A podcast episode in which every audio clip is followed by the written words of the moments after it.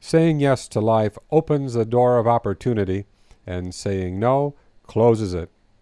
Saying no annihilates my future in a unique way. When I say no, I shut the door to opportunity. I also shut and lock hundreds of other doors that lie behind the door not opened.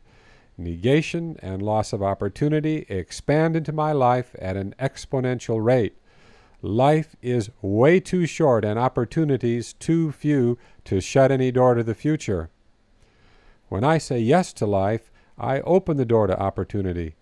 Each door has others behind it, and those doors also open for as long as I continue to say yes.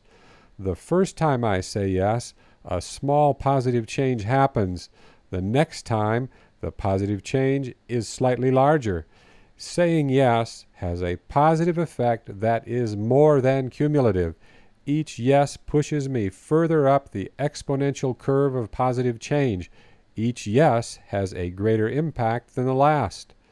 It's always right to say yes to life, and I say it many times each day. Saying yes allows me to ride the exponential curve of positive change all the way to my dreams. You only get one life, so you better get it right the first time. I've found that if you understand the curves of life, you have a better chance of getting it right the first time round. What are the curves of life? There are actually three curves. The first is called the gusto curve, the second is called the money curve, and the third is the time curve. You don't need an advanced degree in mathematics to understand these curves. Here's how they work.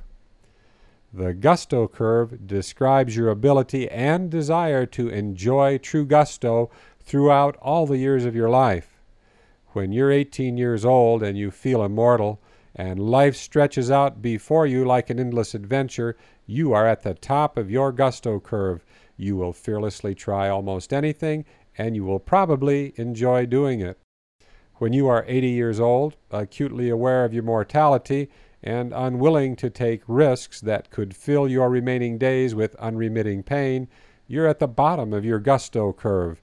That's not to say you don't enjoy your life at all, but it is to say that you now have a strong aversion to pain and suffering, and your definition of a good day is that all your organs are working properly, you can afford all your medications, and your arthritis isn't preventing you from enjoying your day.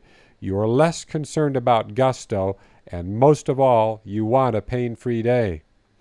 The money curve is just the opposite of the gusto curve. When you're 18 years old, you are stone cold broke. Money's in short supply, and you are at the bottom of your money curve.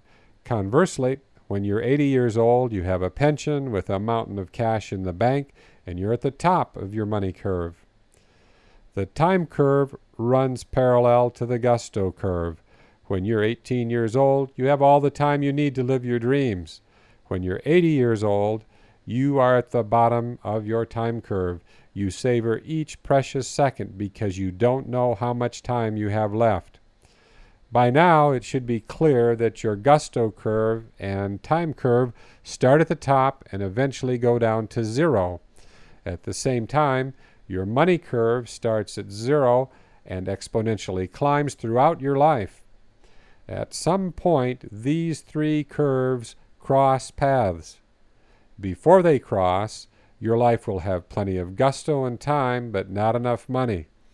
After they cross, your life will have plenty of money, but gusto and time will be in shorter and diminishing supply.